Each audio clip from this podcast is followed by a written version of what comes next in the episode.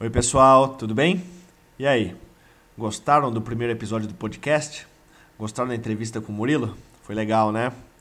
E para esse segundo episódio, vamos continuar com essa série de entrevistas da Six Sessions. Dessa vez com o músico, o grande violonista Valdir Júnior.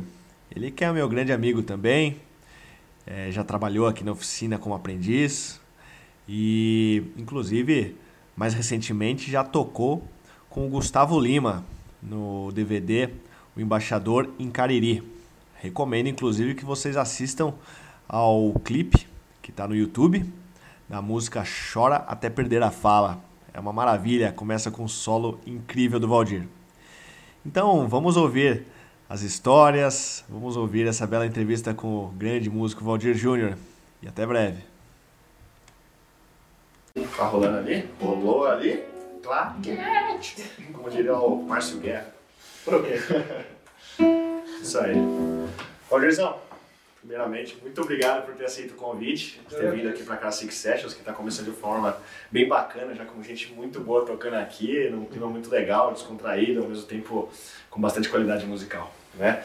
Então eu queria começar perguntando, que eu sempre pergunto, como é que, como é que você chegou no violão? Eu lembro que você já me contou essa história, claro, mas fala aí como é que você, seu percurso tão bonito na música aí, como é que foi? Ah, o violão é o seguinte, é, na verdade eu comecei com contrabaixo acústico, né? Estudava no Instituto Pão de Açúcar ali na época do. Da, tinha aquele prédio do Extra Mapping ali na Praça Não. O Instituto Pão de Açúcar funcionava lá no 12 andar e tal. E aí eu comecei a estudar contrabaixo acústico, né? Eu cheguei a tocar na orquestra deles. E aí um belo dia eu tava, acho que tava na quinta série, sexta série, alguma coisa assim. Na escola que eu, que eu estudava tinha um movimento musical muito forte, né? Lá no, no bairro do Jaraguá, Zona Oeste de São Paulo. E tinha aula de violão com, com um cara chamado, Egel, chamado Egelson Lira, professor Lira, né? Tenho um grande carinho. E aí um dia eu tava indo embora e tal, bateu o sinal, fui embora e a porta da sala de música estava aberta. E eu ouvi um som de violão, ele tava tocando. O que, que ele tava tocando? Era, era Odeon. E aí, nessa época, passava uma novela né, no, no na Globo, chamava Cávia Rosa. E tinha essa, essa música, né?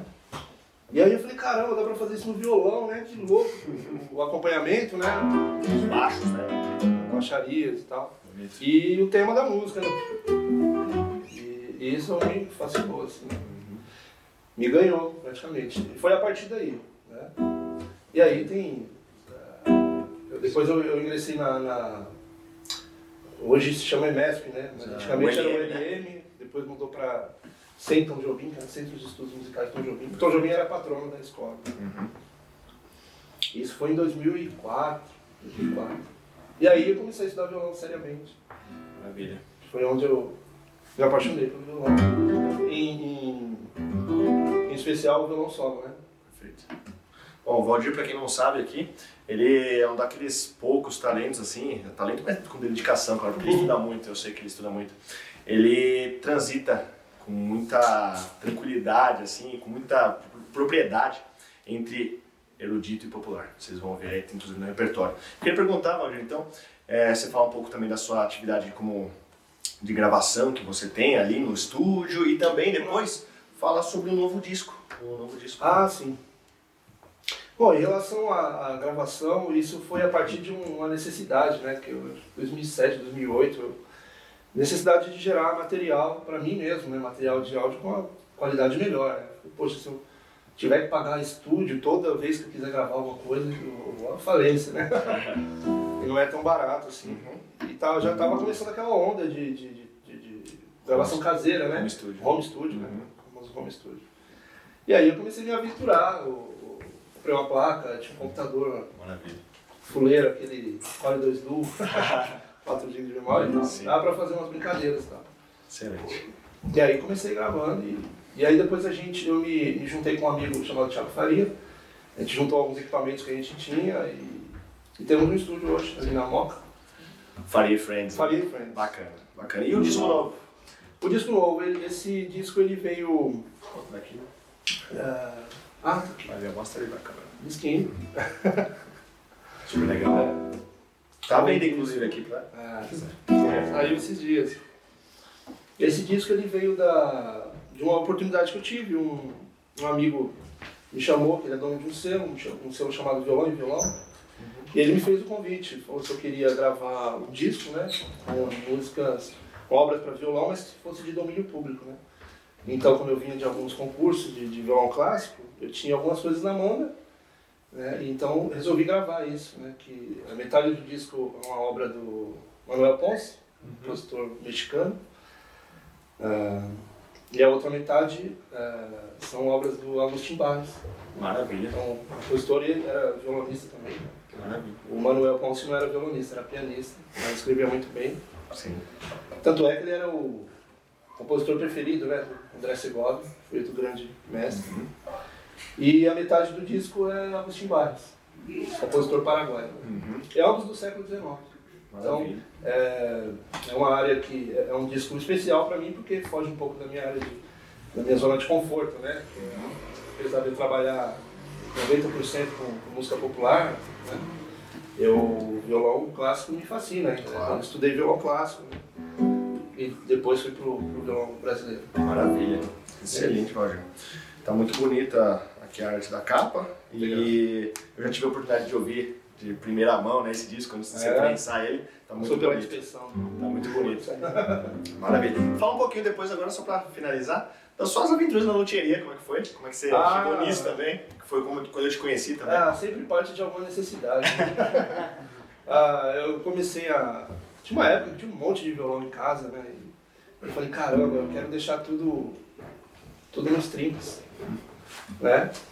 e quero deixar bem regulado. Foi a necessidade de deixar os instrumentos bem regulados. Então eu procurei, né, um, um, amigo meu também é luthier, indicou a sua, a sua oficina, que também é escola. Né? E aí eu fui, aí entrei em contato contigo e resolvi fazer esse curso. Fiz um curso de manutenção e regulagem, né? E hoje em dia eu regulo meus próprios instrumentos, né? sempre preciso.